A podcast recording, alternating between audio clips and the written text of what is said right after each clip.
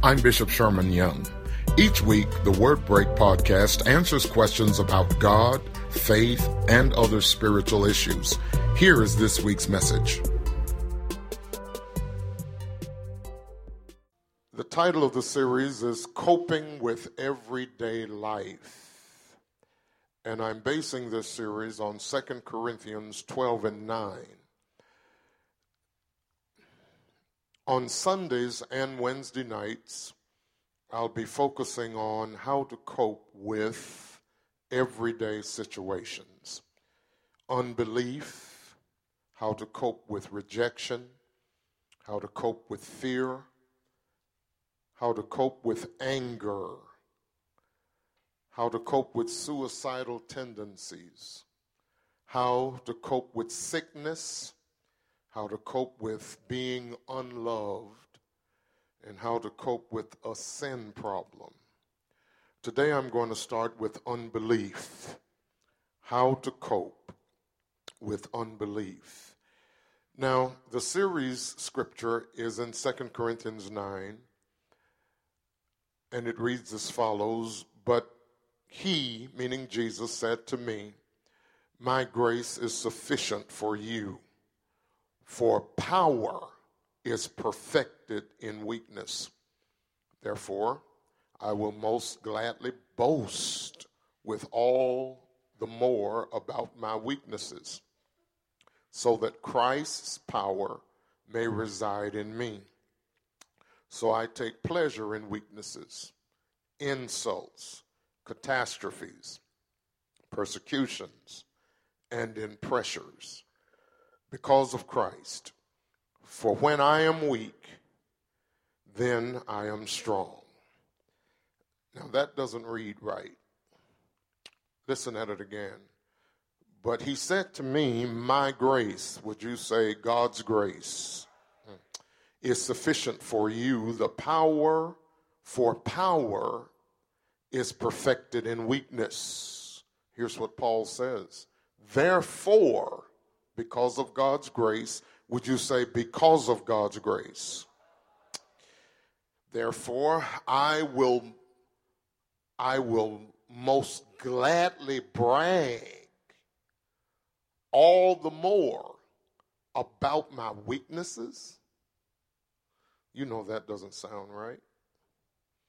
So that Christ's power may reside in me. Next verse. Listen at Paul. So I take pleasure in weaknesses. You know, you've never heard anything like that before. So I take pleasure in weaknesses, insults. How many of you take pleasure in being insulted, called out of your name, falsely accused? He said, I take pleasure in weaknesses, insults, catastrophes you take pleasure in losing your house or your family or your job.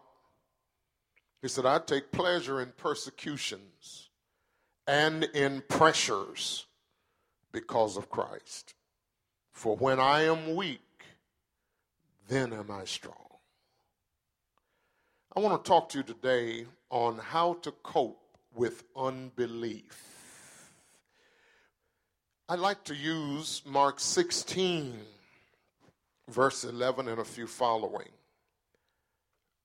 Yet, it reads, Yet when they heard that Jesus was alive and had been seen by her or Mary Magdalene, they did not believe it. Then, after this, he appeared in a different form to two of them walking on their way into the country. And they went and reported it to the rest who did not believe them either. Later, Jesus appeared to the eleven themselves as they were reclining at the table. He rebuked their unbelief and hardness of heart because they, the eleven, the disciples, did not believe those who saw him after he had been risen or resurrected. And then he said to them, Go into all the world and preach the gospel to the whole creation. Whoever believes and is baptized will be saved, but whoever does not believe will be condemned. And all the people said, Amen. Would you take note of the fact, thank you, ushers, would you take note of the fact that he rebuked his own followers, his disciples? When it says the 11, it's talking about the original disciples, all but Judas, who had committed suicide. And here it said that they did not believe that he had risen from the dead. And he's getting ready to send them out to preach, to teach, and to heal. And yet they didn't believe that he had resurrected himself. And he rebuked them as a final act. What is unbelief? Unbelief is unreasoning. It makes unreasonable demands on God and on the church. When you talk about unbelief, it is when people make unreasonable demands in order that God will prove his existence, or unreasonable demands on the church to prove that it is authentic and that it is actually real and that the Bible is real and that we will all be judged by the Word of God, by God Himself. And so when you speak of unbelief, you're not talking about doubt, you're talking about something totally different. Doubt is when you could believe, you've just chosen not to believe one or two certain things. But when you talk about unbelief, it is wholesale. Well, unbelief is a spirit. It's not an idea. There's a spirit or an attitude. When you talk about a spirit, a spirit is an attitude, a spirit is a response, a spirit is the way people process information. To have unbelief is to have an, uh, an evil spirit of unbelief. Unbelief is not mentioned in the Old Testament, it's only mentioned in the New Testament. And there are places in the New Testament where people choose not to believe either who Jesus is or believe what's been done in their midst came from God. When you read Mark 16 and 14 in the context, Jesus had risen from the dead. Well, the first person he showed himself to was Mary Magdalene. You remember that. According to the Bible, she had formerly had seven demons. She was a local prostitute. But she'd been following Jesus for three years, was well known and well loved by him. And when she went and told the disciples that she had seen him, many of them did not believe her. Then the Bible says here in Mark 16 that Jesus walked with two other disciples. You remember that in the book of Luke to the village of Emmaus. He went home with them. He sat at the table and spoke grace over the food, and they realized who he was, risen from the dead. When those two men came back, or two disciples, came and told the 11 disciples that followed Jesus closely and intimately and personally that Jesus had appeared unto them, the Bible said they didn't believe them either. That is the danger of unbelief. Now, unbelief is the opposite of faith. And faith and unbelief cannot get along. That's why the Bible says don't be unequally yoked with unbelievers. That a man and woman who are not of the same faith should not be married. They should not be dating because one is a believer and the other is not. And they cannot they cannot please the Lord with that type of relationship. We have to be very careful because if you are a person of faith, your faith can be destroyed by an unbeliever. Unbelief is just that powerful. And may I say to you something I've said to you before? There is one thing in this world stronger than the power of God. It's the power of unbelief. Even God can't do anything for anybody if they choose to not believe in Him. He can't save you, He can't bless you, He can't deliver you because without faith, Hebrews 11 6, it is impossible to please God. For those who come to God must believe that He is and that He is a rewarder of those who diligently seek Him. If you are a believer, your faith can grow. But if you get connected with an unbeliever, your faith can be destroyed. And their unbelief can nullify the effect of your faith. You can actually live in bondage and misery because you've connected yourself with an unbeliever. Now, what are the works of unbelief? Well, first of all, a refusal to trust God's word. I bring the word of God to people, and some will sit there and say, Well, I don't believe that. I don't hear that. I don't believe in that much. I don't believe in healing. I know the, the pastor, the bishop said, God will heal, but I don't believe that that's for us today. Others will say, Well, I hear the bishop when he says, if I pay tithe, God will bless me beyond measure. I don't believe that. I believe that everyone has five senses, and God wants you to live by your own senses. I don't believe the word of God. I don't believe when I'm taught what God will do in regards to answering prayer. And I don't believe that everything in the Bible is for us. I believe some is for Israel. I believe some may be for certain folk but I'm going to look out for myself. That is unbelief. It's a refusal to trust God. Unbelief is also a form of fear, that there are those that are just afraid to live by faith. And so they decide to tolerate the teachings of the word, but they're not going to submit to it. Then unbelief always sees the problem, but it never sees God.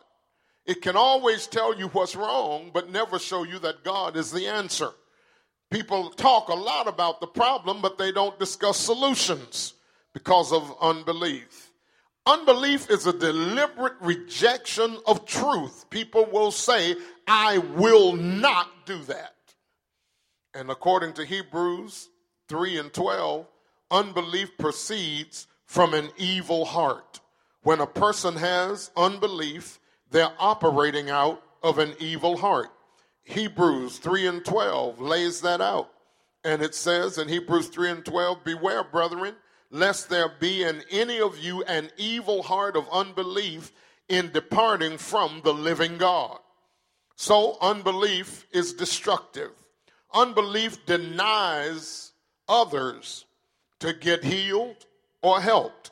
Do you recognize when we're in a church service, the reason why a lot of times you don't see more miracles is because there are too many people there in unbelief. When you follow the ministry of Jesus, even Jesus, the Son of God, had to take people out of a room or put other folk out of the room before he could work the miracle. The Bible said after the woman with the issue of blood was healed, he went to the home of Jairus because the 12 year old girl of Jairus, his daughter, had died. Jesus goes to the house to work a miracle. The Bible said there were some professional mourners there, like people we know today on Saturday. They just go from funeral to funeral looking for free food. Well, in Jesus' time, you had people that would go to mourn for money. And when he got to Jairus' home, it was full of mourners who were there as professional mourners. But in order for him to raise the girl from the dead, the word said he had to put all of them out because when he said to them, She's not dead, she's sleeping, they stopped crying and started laughing. You cannot have miracles in an environment of unbelief, even in a church service. If there is more unbelief present than belief, miracles don't happen. Now, I know what people say. They say, well, God is God. He can do whatever He wants to do. Listen, here's what God wants to do He wants to respond to faith. God doesn't override my unbelief. If He did, we, He would save all of us, and we wouldn't have to have church every Sunday. He just saved the whole world. We'd all go to heaven, and we could start in the millennium. But the reason why we're still here is because God will not force anybody to accept Him. And even though you pray for loved ones and friends and you'd like to see them get saved, the truth is they will never get saved until they choose to be saved. because God will not force his goodness on anyone. Unbelief denies others to get help and others to get healed. And there are so many people who are sick and in distress because they sit up in a church filled with unbelief. How many times in my ministry have I gone to preach in churches and the word had no freedom? The more I preached, it seemed like the sermon was just bouncing off the wall back into me because people sit there with no unbelief. How do you know when people have belief? Because they will say amen. When people have belief, they will give a response. When people have belief, they will double down on what you just said. Watch this Jesus is Lord. You see, that is a response of faith. I preached in churches where I talked about Jesus and people got quieter and quieter and quieter. And because of that, whoever may have been there in bondage needed to be delivered could not, not be delivered. I wouldn't go to a church full of unbelief. I wouldn't sit up under a preacher full of unbelief. I want to hear the word of God. And I want the opportunity for that word to work in my life. Well, unbelief also sends people to hell. Now, please hear this. Sin, S I N, does not send people to hell. Unbelief does.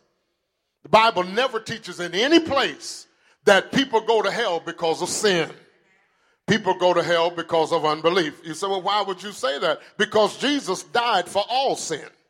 Not only did Jesus die for all sin, the Bible said Jesus became our sins on the cross. So when you look at Jesus on the cross, you're not only looking at full payment for all sin, you're looking at sin itself. He became adultery on the cross. He became murder on the cross. He became evil on the cross. He became robbery and theft on the cross. Jesus, who knew no sin, the Bible said, became our sins on the cross. No, sin doesn't send people to hell. Unbelief sends people to hell. Did you not know that every man and woman's and every child's sin is paid for? Past, present, and future. From Adam to the end of time, all sin was paid for at the cross. I wish I had a witness. On the cross, all of my sins were paid for. And salvation was extended to me at the cross. That's a done deal. Now, in order for me to be saved, all I have to do, all you have to do is reach out and take what the Lord has already done. He's not going to come and die for you. He doesn't have to do anything else about sin. It is a finished work and it's already done. I wish I could get a witness. Because sin is already done, even the person who's the most wicked and vile person on the face of the earth, their sin is already paid for. But how do they get it? They have to reach out and accept it. What if they don't reach out and accept it? That is called unbelief. You see, that's what the gospel is. The gospel is good news. And it's the good news that the Lord has already paid your bill. The good news is that you don't have to go to hell. What you have to do is accept Him as your Savior and be born again. What you have to do is reach out and accept and receive what the Lord has already done. And whatever you have done and whatever sin is in the world, Jesus has already taken care of that. That's what John the Baptist meant that day when he saw Jesus coming to the baptism and he said, Behold the Lamb of God that takes away the sin of the world. I wish I had a witness. And understand the only thing that sends a person to hell is rejecting that truth. He said, Well, I had a lady to ask me once when I was pastor of another church in the northern part of the state and I was 21 years old. She was in her 60s, and I thought surely she would have known better than that, especially with her education and her husband's education. And he was uh, one of the highest ranking people in that city. And I just thought anybody. She said, Let me ask you something in Bible study. She said, What if I sin and then get on an airplane? And then that airplane crashes and I die before I can pray for it. Doesn't that mean I'll go to hell? Why, absolutely not. You don't go to heaven because you're good. You think you're that good? You really think that the reason people go to heaven is because they're that good? No, you don't go to heaven for your goodness. You go to heaven because God is good. I wish I had a witness. That's why it's called grace. It's called grace because I'm not good. It's called grace because I cannot earn it. It's called grace because God freely gives it to me because I can't afford it. So, no, you sin. Christians do sin. So, what happens when Christians sin? It's called First John 1 and 9. You know it? If we confess our sins. I wish I had a Bible reader. He is faithful and just to forgive our sins and to cleanse us from all unrighteousness. See, when a sinner sins, that's what sinners do. When a saint sins, they can confess and be forgiven. And the truth is, that because people don't understand that, we walk around in a religious bondage, not knowing or understanding the fact that if you sin, get on a plane and the plane crashes, when you sin, you didn't sin as an unbeliever, you sinned as a believer. And because you are a believer, can anybody say believer? Can you say it stronger than that? Say it three times. The Bible said, For God so loved the world that he gave his only begotten Son, that whosoever believes in him should not perish but have everlasting life. Believers don't perish. Believers don't go to hell. Believers are children of God. Here's what John said in 1 John 3 and 1. Behold, what manner of love the Father hath bestowed upon us that we should be called the sons of God. Behold, now are we the sons of God, and it doth not yet appear what we shall be, but we know that when he shall appear, we shall be like him, for we shall see him as he is. And every man that hath this hope in him purifies himself even as he is pure. I wish I had a Bible reader. Hebrews 12 and 1 said, Wherefore seeing we are compassed about with so great a cloud of witnesses, let us lay aside every weight and sin that doth so easily beset us, and let us run with patience the race that is set before us, looking unto Jesus, the author and finisher of our faith, who for the joy that was set before him endured the cross, despised the shame, and is now set down upon the right hand of the throne of God. Verse 3 said, For consider him that endured such contradiction of sinners against himself, lest she also be weary and faint in your minds. The truth of the matter is, I am a believer. Can you say that with me? I, what am who? A believer. And because I'm a believer, I cannot perish. No, but what sends people to hell is unbelief. Hell was built for unbelievers. People say, well, I thought hell was there for the devil and demons. Well, if that were true, they'd be there now and they're not. The Bible said that Satan is the prince of the power of the air. The Bible teaches that he's not in hell, he's in the midair. He sits above the earth, and that underneath him are principalities, powers, and the rulers of the darkness of this world, and spiritual wickedness in high places. I wish I had a Bible reader.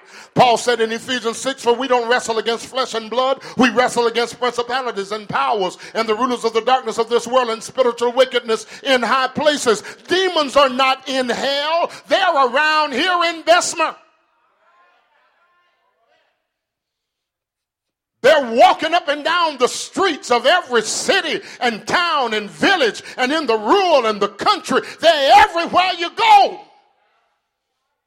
No, they're not in hell. Hell was created for unbelievers. And if you choose not to believe in the Lord, if you reject the invitation that I give to come to Jesus, then you have no other destination available to you after death but a place called hell. And you go to hell because I told you God is good. You said no.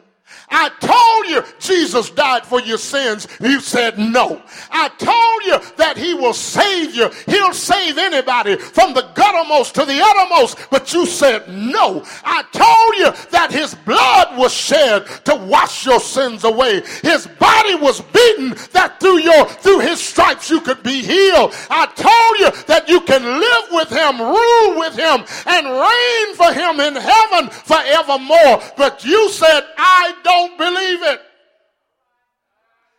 Well, when you die, you can't stay here. You got to go somewhere. So God was nice to you. He prepared a place for you to go. It's called hell. I don't have a witness here. Israel died in the wilderness because of unbelief.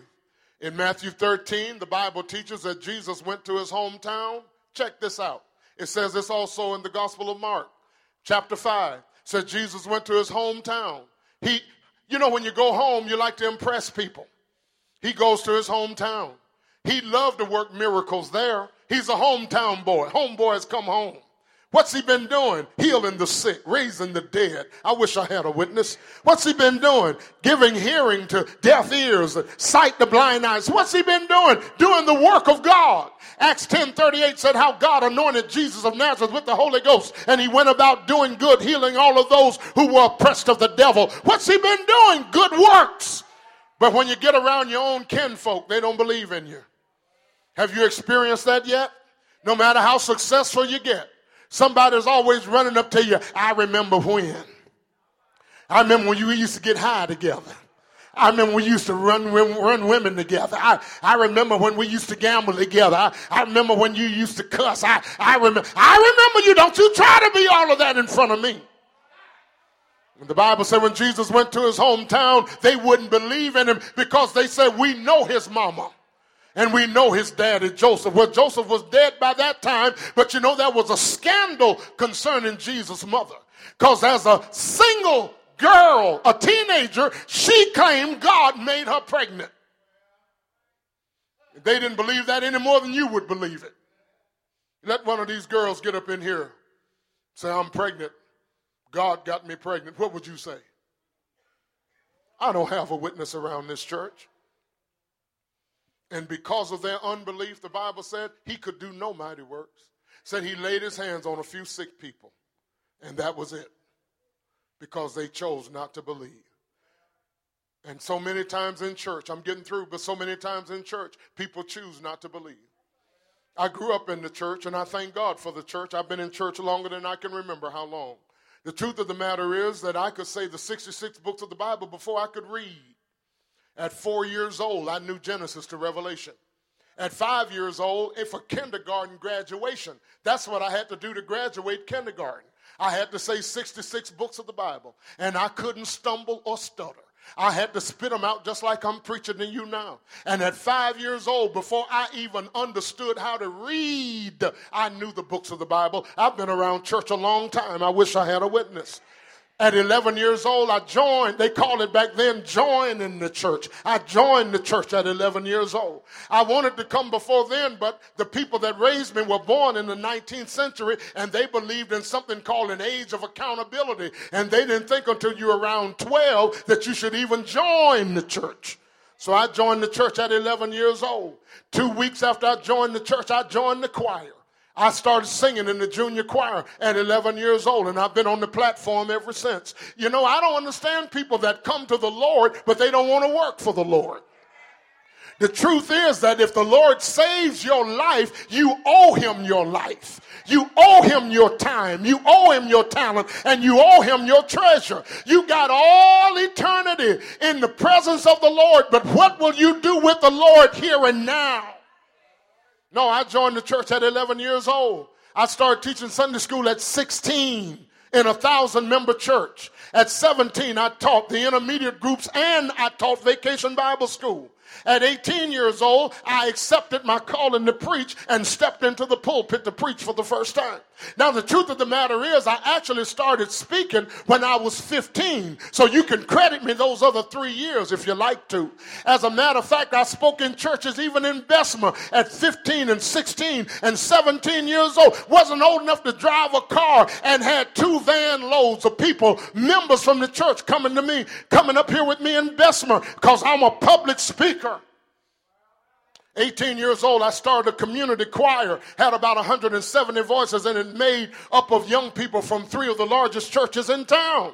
And so during that time, I got exposed to prayer and gifts of the Spirit and started hearing about the ministry of healing. It was during that time I accepted a call to preach. Well, when I accepted the call to preach, I was president of one choir in the church and chaplain of the male chorus. The president of the male chorus was named Brother Humphreys. He was in his 60s. I was a teenager, but we were close friends. I visit Brother Humphreys once a week, sit on the porch, talk with him a couple of hours. Brother Humphreys was on disability disability. He's the first man I've ever known that was on disability. He had a back problem. His back problem wouldn't allow him to bend over. His back problem gave him all kinds of issues, and they, they had him on full disability.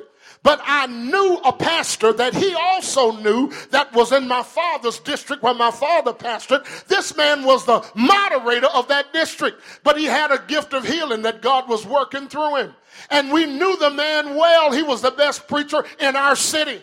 And I said to Brother Humphreys one day, I said, let me take you over to see Dr. So and so, Reverend so and so, because I've been visiting him. He'd been praying with me, he'd been opening the scriptures up to me. That's how I know scripture now. And I took Brother Humphreys, who was a stalwart member in Beulah Baptist Church. He was a strong member, a well known member. He was the president of the choir. He was over trustees. He was well known in the BTU. He was the assistant director of the BTU. But I drove him over to that preacher's house. He got out of the car best he could, made his way up the sidewalk. Going up the sidewalk, he could hardly get up the steps into the house, but the man of God prayed for him. I said he prayed for him. When he prayed for him 15 to 20 minutes later, we come out of the house. There's a newspaper that the paper boy had thrown in the yard. Without thinking, Brother Humphreys bent over and picked up that newspaper. He didn't even know that God had healed him while he was in the house. I wish I had a witness here. Listen, he didn't know. And then he started doing some gestures with his back. He said, Oh, I'm healed in Jesus' name. All the way back to his house. I'm driving the car, driving his Oldsmobile, and he's just smiling and happy. Said, Man, I can do stuff now I hadn't been able to do in years. I can move my legs. I don't have no pain in my knees. God has healed me. Well, we had revival going on at the church that same week at our church. We go over to the revival. I'm a 16, 17 year old boy, 18 year old boy. I don't have no business around the older men. But I see them over under the tree talking. And Humphreys is telling the other men, the deacons and the other people in the church, he's telling them about how God healed him. You know what they did? They laughed at him. They shook their head. They said, Oh, I don't believe in that mess. They said, Oh, you done got caught up one of these faith healers. He said, No, this is this is Reverend so-and-so. This is a man, he preaches here all the time. We know him well. We all have served with him over the years. They said, Oh, I don't believe it. That is unbelief. You know, the truth of the matter is, you could be in a much higher place than you are right now if you didn't suffer with unbelief. It can hurt you. So, how do you how do you destroy it? Let's go home. First of all, don't stay in it and die. Learn to believe God. I wish I had a witness here. Yeah, don't stay in it and die. You say, well, Bishop, I don't know what to believe. Well, that's easy. I preach faith. Believe what I preach. What do you mean by that? I mean, don't just sit up here and wait on time to go home. I mean, take notes. I mean, desire to walk in it. I mean, on Wednesday night, you, you know, now listen to me, listen to me carefully, because my second point is study faith and develop it. How did you get up here today? You drove a car. Most of you did. You had to study how to drive before you could drive it. Is that right? Some of y'all cooked the other day. People ate your cooking. How did you learn to cook? Had to study that. You know what we have to do? Study faith. What we've done, we put faith in the same bag with prayer and a lot of other stuff. We just kind of throw it out when we need it. Well, I need, I, I need to believe God. But have you studied how to believe Him? Do you know exactly what that means? When you're in a jam, do you know what scriptures are in the Bible to help you get out of that jam? See, I don't need you looking for the Ten Commandments when you're in a jam. That ain't to help you. No, that's not to help you. Mm-mm. You need to know what verses of scripture go with what bad situation. You say, but how do I learn that? that's what the church is for. The, my purpose as your pastor is to teach you how to get out of a jam. Now, I know you thought my purpose was to get you out of it. Come pray with me. Get me out of it. No, you pray for yourself. You got in it.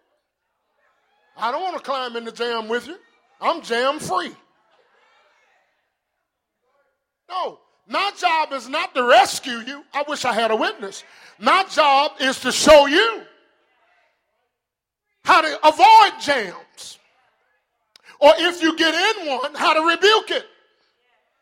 So you have to study faith. You won't learn it just because you showed up. I don't have a witness in this church. How did you get a high school diploma? You had to study. How did you get a college degree? You had to study. How did you get certification in the job you have now? You had to study. And then when new procedures and techniques came out, they put you in another orientation.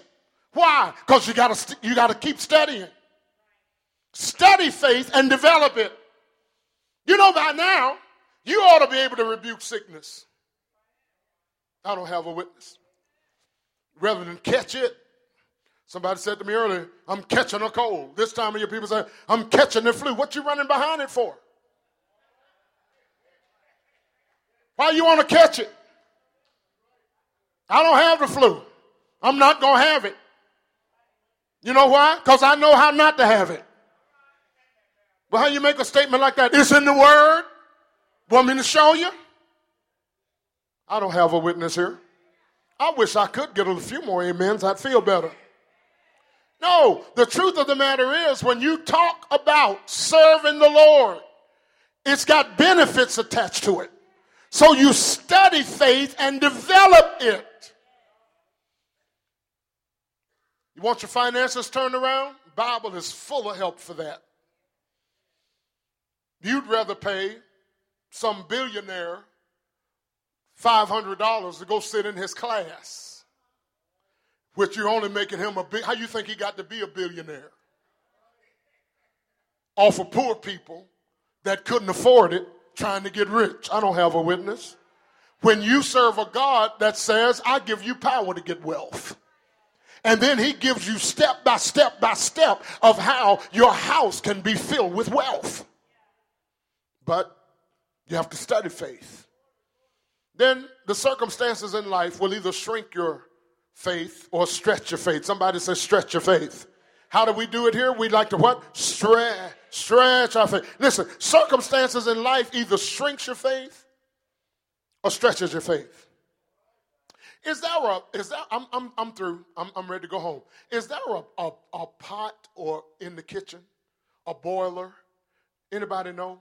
Rube, is there a big boiler in the kitchen? Can I get it? Somebody run to get it for me. Cedric, can you find it? Somebody find it. Corey, can you find it? Fast as you can, because they're impatient.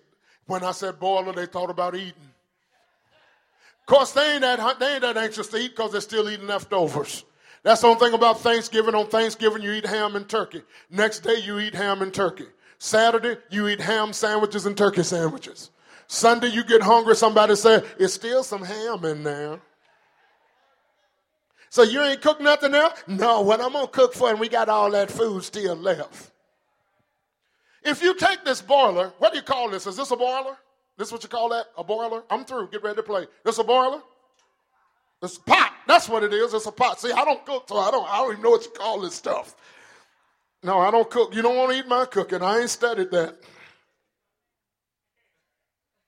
You won't eat anybody's cooking ain't studied cooking? Huh? I ain't studied that. I studied the word. I tell you what, I give you the word, you feed me, we'll be fine. I don't have a witness around here. What if this pot was full and I'm trying to carry this pot through the house and it's full up to the brim, Deacon Cole, and somebody bumps into me? What happens? Sharon bumps into me. I got a full pot. Sonny bumps into me. Paul's trying to get by me, and he accidentally bumps into me, what's going to happen? Because if somebody bumps into you and you carrying a pot, whatever you got in this pot, it's going to spill. That's why you're supposed to be full of the Holy Ghost. That's why you're supposed to be full of grace. I wish I had a witness. That's why the Bible says, rejoice always. You're supposed to be full of thanksgiving. Come here, Paul. Come on, come quick, Paul. You closest to me. I got a pot. In my pot, I got thanksgiving. I got thanksgiving in my pot. Bump into me. Bump into me. What happens? Huh? What happens? It's spill. So in life, when circumstances bump into you, bump into me, what spills out of your pot?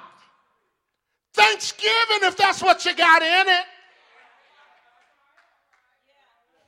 You get a letter in the mail you wasn't looking for, that bumped into you. But what spills out? Thank you, Jesus.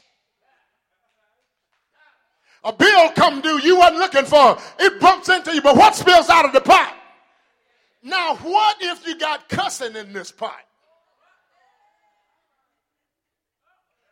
And you get in a car accident and somebody bump into you, what you say? Thank you, Jesus, or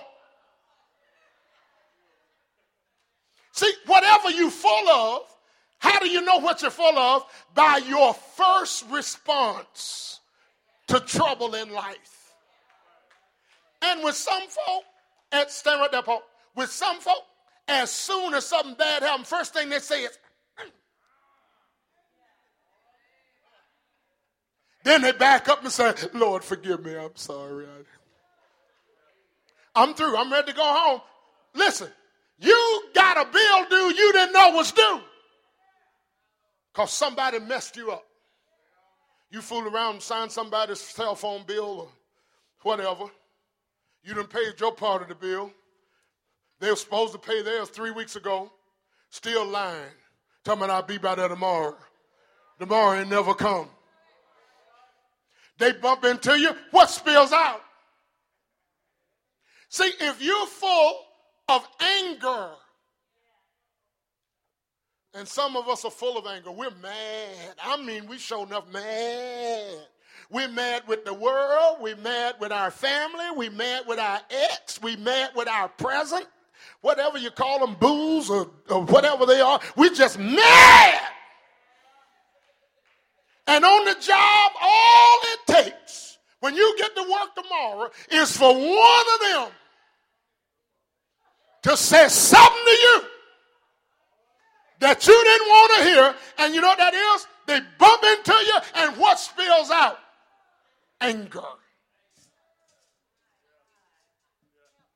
Because whatever's in your pot, when you get bumped, that's what spills.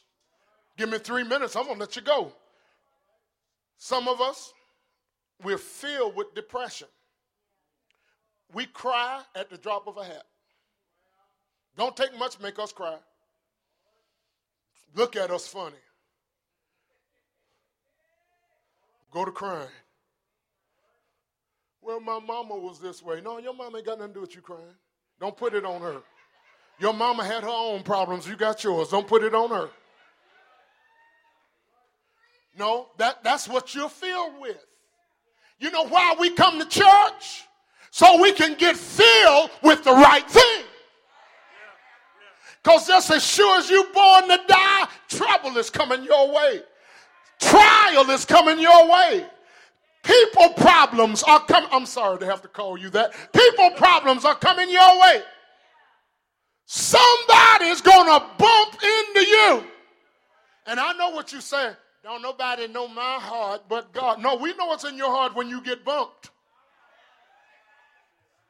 Because whatever's in your heart coming out, if unbelief is in your heart and you get bumped, you ain't going nowhere and pray. You're going to start complaining. Why me? How come it always be me? You know why? Because that's what's in your pot. I'm through, but I want you to put something else in your pot. I want you to put something else inside of your pot. I want you to get filled with the Spirit of God. I want you to get filled up with praise and filled up with thanksgiving. You know why? Because when you get full of praise, praise can change that situation. You know why the devil hates praise? Because he is an ex praiser. And whatever you've been, you don't like to see it when it comes around. I don't have a witness here. He lost his job as the chief praiser. And whenever you praise, you put him on the run. He came into your life to bump you in order for you to spill out the wrong thing. But praise the Lord. You got to learn how to respond to situations. If you're full of faith, when you get bumped, come on, Paul, bump me one more time. Come on, bump me one more time. Come on, bump me one more. You know why I'm moving from you? Because you're trying to bump me. Up here trying to bump me. Hold on now. Hold on now. I go, I go to church. I read the word. I pray. You know what I learned to do? Avoid you. You say, yeah, but the Bible said man that is born of a woman is over a few days and they are full of trouble. Yeah, and my Bible said, God said, call on me in the day of trouble. And I will deliver you. I wish I had a witness. Just because there's trouble in life don't mean you got to live in trouble. So, number one, you need to know I don't mess with you. I'm in the Lord. But you know, you kind of sneaky. You sneak up on me every once in a while. But I got a pot, and my pot is full of praise. Bump into me, I'll show you what I'm going to do.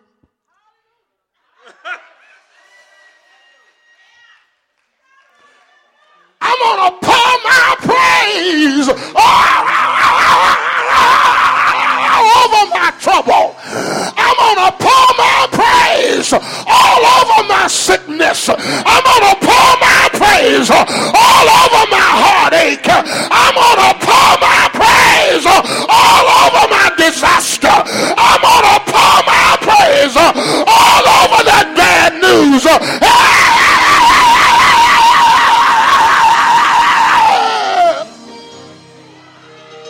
Come on, stand up. Let's go home now. Come on, stand up. Let's go home. I'm going to pour my praise uh, all over my trouble. Uh, because you know what I found out? Uh, greater is he that is in me than he that is in the world. You know what I found out? God is able. Yes, he is. Uh, the Bible said uh, He's able to do exceeding uh, and abundantly more than I can ask or think. They that wait upon the Lord shall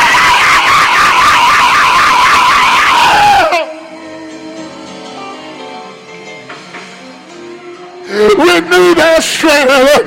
They shall mount up on wings as eagles.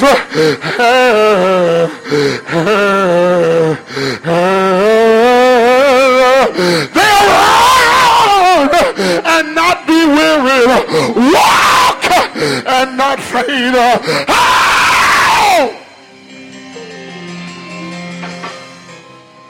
Thank you, Jesus. Is anybody full of praise? Is anybody full of faith? Yes, Lord. Oh, yes. I trust in God wherever I may be. I know He's able. Oh, he's able. Oh, he's able. Oh,